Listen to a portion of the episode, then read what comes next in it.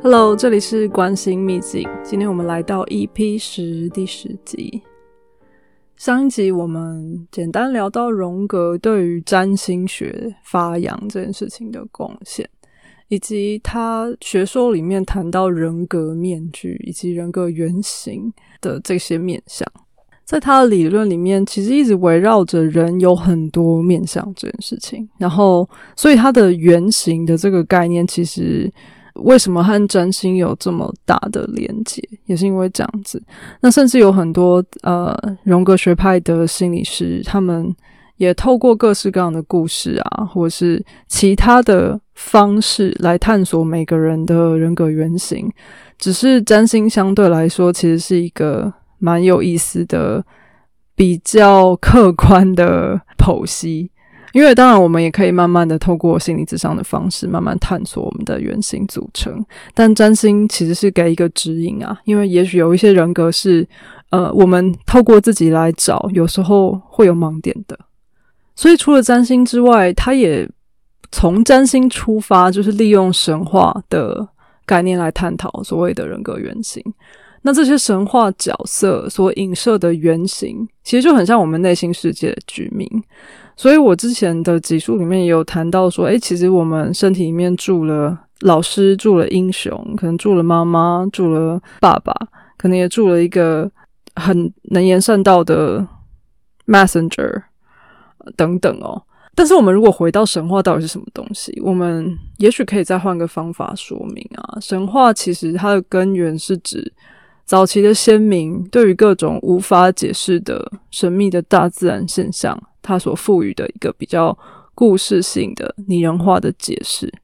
如果我们把文化和自然把它作为是两个二元来理解的话，便是用文化，也就是人的角度来试图解释自然。所以，我们嗯，纵观就是各各世界上的各种文明。其实都对于地球科学充满好奇，然后人民人文明也是从这些对地球科学的研究所慢慢发展而来的。那不管是这个地科包含地理地呃天文地理嘛，还有就是各种自然和宇宙间的奥秘啊，我们等于是用各种方式不断的去探索这些呃我们觉得很有趣啊很神秘的事情。然后你也会发现，在不管哪一个文明。尤其是谈到占星或者是对天象的观察的时候，都有一个根本，都是希望透过观察自然来和宇宙连接，也就是人，我们作为一个人，如何能够去回归和我们自然的相应。所以这时候我要来谈一谈，呃，天人合一这个思想，它其实是中国古代的一种很重要的哲学思想，因为它其实横跨儒释道三家都有。针对这个思维去做阐述，那基本的概念，也就是说，人关于属于人的，不管是生理、伦理，然后引发到政治和社会的现象，其实都是在反映自然，也是自然的反应。那我们先从道家来看，道家认为是道创立天地万物，而不是天神创造万物，因为天神万创造万物其实是一个神话，因为我们无法追本溯源嘛，所以在道。在老子的道家，他认为道才是创造天地万物的东西，但道本身是没有目的、没有意志、也没有主宰的，它是无私、无争、无求的。所以，为什么我们会说道家的世界观是很唯物的、朴素的主义？然后，而且他也认为天是属于客观存在。但是人是有精神意识的，但是这个客观存在的天和有精神意识的人，其实是有统一的属性规律，还有它的源源头。那在这个基础上面，其实呃，虽然一个客观，一个主观，哈，但但是他呃，探讨这个天和人的关系的时候，他又说人法地，地法天，天法道，道法自然。所以如果道是这个终极。要法自然，所以人和天地相参，也就是说，我们都要效法自然，统一于自然之中。那庄子承袭的这个，他也他也去阐述说，人要作为自然的一部分，要服从宇宙的大规律。这个宇宙大规律就是所谓的道。当人和自然之间相互依存，而且很和谐相处的时候，这也就是道家天人相应、天人合一思想主要内容。那真正的所谓的反映在呃实际的，把这个思想反映在实际的作为，我们可以从中医医学这边得到一些印证。因为其实中医学的整体观念也都是在道家这个天人相应的思想基础上面去形成，所以其实中医的呃也认为说天是自然的规律，人是要顺应自然的规律而行事。所以为什么我们过去说日出而作，日作日落而息？即便是现在，我们现代科学也会告诉我们，现代医学也会告诉我们，光光太亮，光亮的时候，其实应该说灯光会是影响我们睡眠的其中一个原因。然后今天在暗处，我们是比较容易就是给身体一个一个讯息讯号，说诶，其实是休息的时间。所以其实灯的发明等于是透过我们的文明或科技去打乱我们跟自然最直接的连接。当然，我并不是说灯的发明不应该哦，因为它确实带来很多很多的，就是文明的更新。但是它确实在某个程度上是切断了我们和自然最直接、最直接的连接。OK。好，所以我们今天谈到医学里面，就是《黄帝内经》里面也也主张所谓的天人合一，但它的表现就是天人相应，所以它要与天地相应，与四时相符，人成天地。所以其实呃一样，就是说在在几乎是各个领域，在中国的各种就是呃理论里面，他们也都认为说，哎，这这个人和天是需要有一个这样的连接的。只是这个方向上，如果我们今天拿到就是世界的哲学来看，就很有趣了。因为在中国这边，我们中国哲学的形态，它其实是很特重于主体性和内在道德性。那牟宗三先生的《中国哲学特质》里面去分析这个时候，也说，嗯，就是人是由人而往上，就是要人要透过修行来达成天人合一。但是西洋的哲学是刚好相反的，因为他们的神人合一其实是。有透过特殊能力的 messenger，或者是特殊能力的中介人，比如说在古希腊，可能是要透过法师才能够得达到神人合一。然后基督教也的也是透过耶稣基督帮我们受难，然后所以呃，我们信奉真理，信奉耶稣基督之后，呃，成为上帝的儿女。而不是透过我们个人的修炼而达成，所以这是方向上一个很大的差异。就是在中哲的这个天人合一，是透过个人的修行而达到。所以你会发现在道家里面，其实有一些神，比如说甚至妈祖，他其实是人，呃，其实我们中国神话故事里面的人，但是他因为做了一些事情，达到了某一种呃人格上的品质，所以他最后变成神，然后我们会去。我们会去膜拜，或者是我们会去希望能够有他的能力这样子。所以在这样的一个古人，在这样一个天人合一的思想下面，所以他们会，所以产产生出这个敬天这件事情。然后啊，也和就是天象的，所以天象的观察和民族文化的某一些发展的关系，其实蛮紧密的。所以他会把星空世界几乎是想象成我们社会的翻版。这时候我就想到了，就是我们平常看的一些古装剧，尤其是清宫剧，其实里面通常都会有一个角色叫青天剑。然后这青天剑有的时候它的它很关，它会不会是一个剧情重要的关键来源。因为当今天见今天说谁跟谁不和，谁今天克谁的时候，哇，谁接下来的剧情就惨了。或者是婚配嫁娶之前，如果发现这个人八字一合不对，他可能就没有办法。就后面就会有各种剧情开始发生，然后也不乏有时候是甚至他们会拿青天剑来作为操弄政治的一种现象。但是我想要说的事情是，你看，就是青天剑的角色，其实证明了占星师这个职业在古代其实已经很成熟，他甚至还有一个官衔。但是啊，就是中国和西方使用天文历法或使用占星的呃。场景其实不太一样，因为如果和西方相比的话，在中国天文历法是由皇帝颁布的，然后由他的臣民来奉行，而且这个模式在中国历史一条龙当中是连续的。然后，呃，我们也发现，诶，天文和历法是正统儒家的治国之学哦，而且是政教合一的这个帝王的秘密知识。掌握这个秘密知识，其实就有机会被拥护为天子。为什么？因为天文和天象观测最直接的影响，就是能够影响到农业经济。你知道谁会赚钱，你知道谁怎么样，你知道这个这个接下来会发生什么事情，大家就会觉得哇，这个人是天选之人嘛。所以有一些历史故事确实是呃有这样子的一个影射。然后呃有一个例子就是《周礼》里面谈到，哎，周王其实正是由于他能够变方正位，所以被拥戴为天子。然后他确实。他的身后是有天文学家的，也有占星家哦。就天文学家叫冯相氏，在占星家宝叫宝章氏，这些都在史书里面有留下一些记载。而且我觉得最有趣的事情是，这两个工作其实是世袭的，他们必须要呃代代守在观测台上记录各种星辰的变化，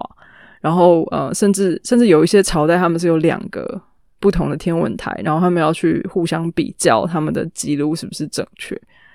然后，所以这个可是也因为他们常年在天文局工作，他们就被当成是一个就是神谕的传播者嘛，所以他们其实带有一点神职色彩，所以也给了他们某一些特权。然后刚有提到中文化里头的这个敬天的态度，所以啊，就是甚至这个角色。他们如果犯罪，甚至还能够就是有时候甚至有一些豁免的权利。但你也可以想象，今天一旦有了特权，就有腐败嘛。所以在历史上面也有也有一些时候，就是呃这一些职位的人，这些天文学家或占星家，并没有乖乖的去记录，就是天象发展，然后只是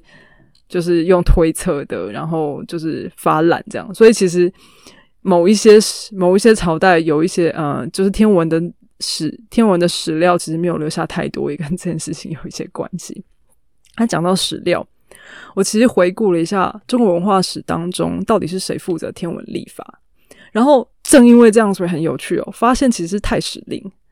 在西周春秋时期的太史要掌管文书、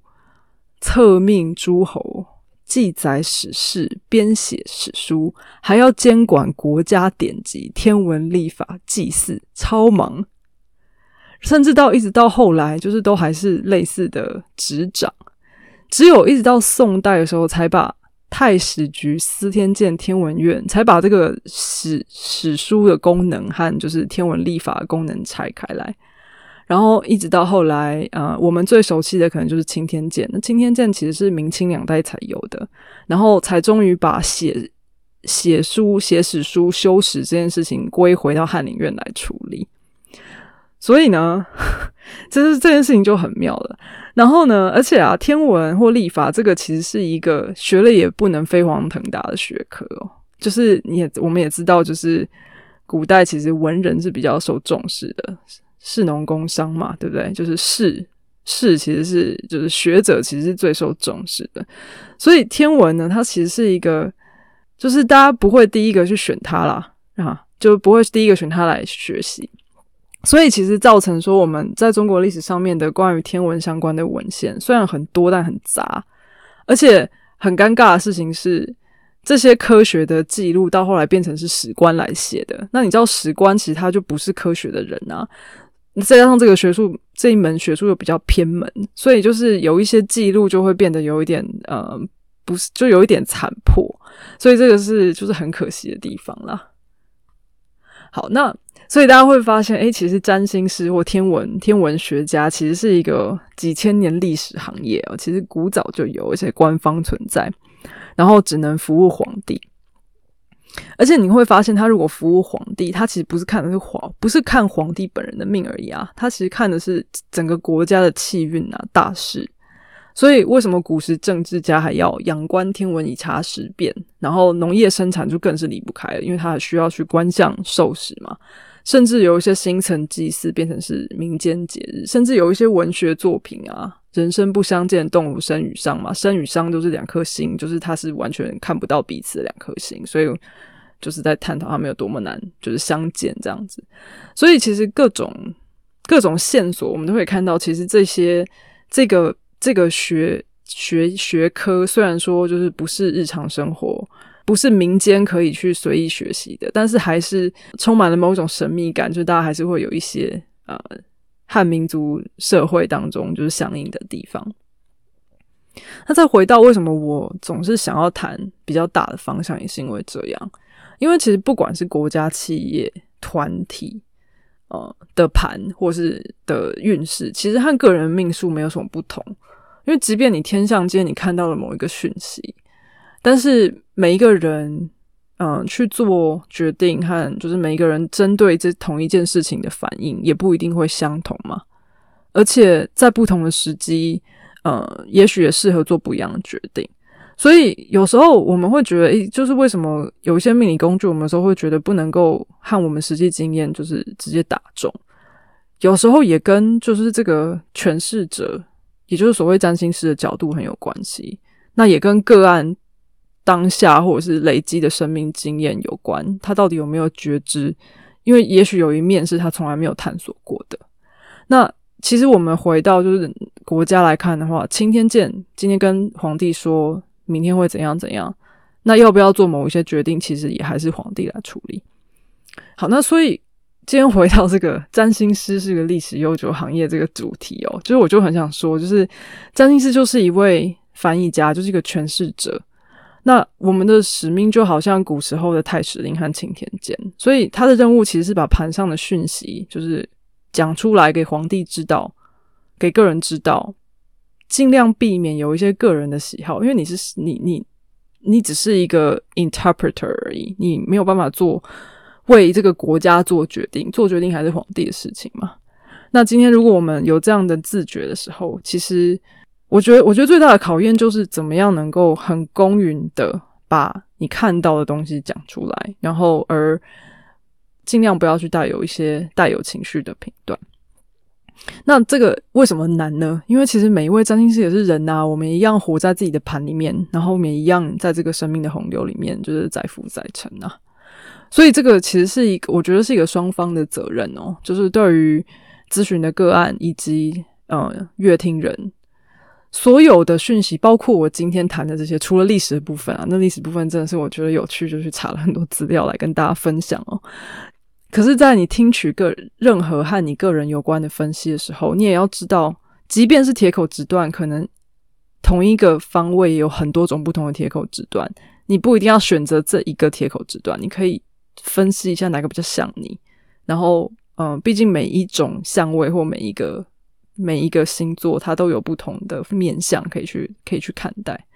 所以，任何一种呃频段，你都可以做出个人的选择，而且。我常常觉得很多的冲突，自我的冲突，然后接着突破和跳脱，也就发生在我们做出选择的时候。因为如果我们今天就随随波逐流，好像今天对或不对，好像都有一种推卸责任的感觉。但如果今天是我们有意识的去做出决定，那就是我们自己呃掌握的改变。所以你没有任何人可以抱怨，没有任何人可以责难。好，那最后我想要回到神话来，呃，来谈一谈这件事情。其实每一个年代都有许多不同类型的神话，只是我们可能不会把它叫做神话，我们可能会把它叫做现代的预言或什么的，但其实意思差不多。那我会觉得，毕竟我们现在才刚跨入新的风格嘛，那而且这个旧的风格是实行了两百年，但是我们今天总是只能够看到近代史，我们总是可能看到。五十年、一百年的事情，我们就觉得那个东西是和现在最接近的，就是最能够影响我们的。但如果说我们今天把过去一百年、五十年的文化，也就是人为人为的事情视为自然的时候，也就是说，我们可能觉得今天熬夜是一件自然的事情的时候，它其实会变得有一些些偏差。因为如果我们今天把社会权力分配和历史发展制约下的意识形态视为一种自然，甚至去传播说这个是 common sense，这个是众所周知的道理，其实这是一件很危险的事情哦。就说因为这个会过度的去影响我们追求上一集讲到的个体独立性的的历程。尤其现在这个跨界的时代，我们就更会觉得资讯是用飞的，然后有时候呢，甚至会造成某一些恐慌，然后这些恐慌可能就会造成某一种很没有必要的行为。呃，我会说，其实现在比任何时候都需要我们的独立思考，因为我们即将面对的是非常不一样的变化。就你会发现，嗯，和我们不同年龄层的朋友们，可能在跟我们做我们在那个年纪从来不会做的事情。然后你会发现很多事情的变化是你原本的逻辑没有办法解释的，所以我们得要先接受，就是接下来有这样的变化，我们才能够再从这个变动之中找到机会。我已经谈就是这二十年的水平，还有这个两百新的两百年的风时代谈了很多集，有兴趣可以往前听哦。但是尤其是谈到水平这件事情的时候，它其实是很能够带着我们找到个体的独立性，然后又希望可以对一些整体的议题发生，甚至做整个把就是改革的。所以这一趟就是不管是内在还是外在革命的这个旅程啊，其实我们才刚开始而已。所以保持一颗开放的心来面对它，其实是一件很重要的事情。还有啊，也也因为嗯最近的变动，我想就是大家会开始觉得好像很需要去追寻各种的身心灵课程啊，或者是疗愈等等。我觉得都很好，因为其实这个旅程是需要各种探索的。但我也要说，如果你发现某一些呃某一些概念或者怎么样，就是会有一些 ritual，有一些仪式是没有办法在你的日常生活中实践的，我我觉得可能需要你可能需要去重新思考一下它的有效性，因为其实很多道理我们都懂啊，但是真正难的就是所谓每天的修行，所以有一些东西是如何能够我们把我们的觉知。觉察放到每一天的生活里面，然后在遇到困难的时候，再去抓回心里的平静。我觉得这一点蛮重要的。就好像我们今天就真的是十一艘帆船在大海上面。如果你是稳定的，今天大风大浪来，你会在心里准备好如何迎接。但如果我今天的修行或冥想只能在平静的海域里发生，遇到大难就就不知道该怎么办的话，其实。那样的修行，我觉得是比较呃意义没有那么大的啦。对，所以这是最近的一点点感想，跟大家分享喽。那我们今天就先聊到这里。嗯，有什么想法建议，请欢迎上我的脸书，呃，Astro Demystify 关心秘境。然后，如果有兴趣跟我聊聊天，嗯嗯，谈一些。看看你的盘，或者是你今天不想看你的盘，想看你的公司，或者是甚至是嗯各种有时间的、有时有确切时间的东西，我们都可以来聊一聊。那今天就先到这边喽，拜拜。